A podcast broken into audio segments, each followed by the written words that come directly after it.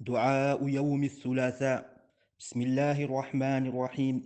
الحمد لله رب العالمين حمدا كثيرا لا ينبغي لغير كرم وجهه وعز جلاله.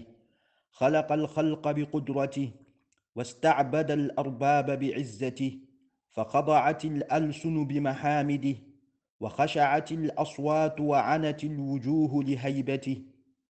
اللهم إنك تعلم هم الأنفس والسرائر ومخبات القلوب وخائنة الأعين وما تخفي الصدور فنجني من كل كرب أنت غياث كل مكروب. واكشف عني الضر فقد وسعت كل شيء رحمة وعلما. برحمتك يا أرحم الراحمين. وصلواته على نبيه سيدنا محمد وآله أجمعين.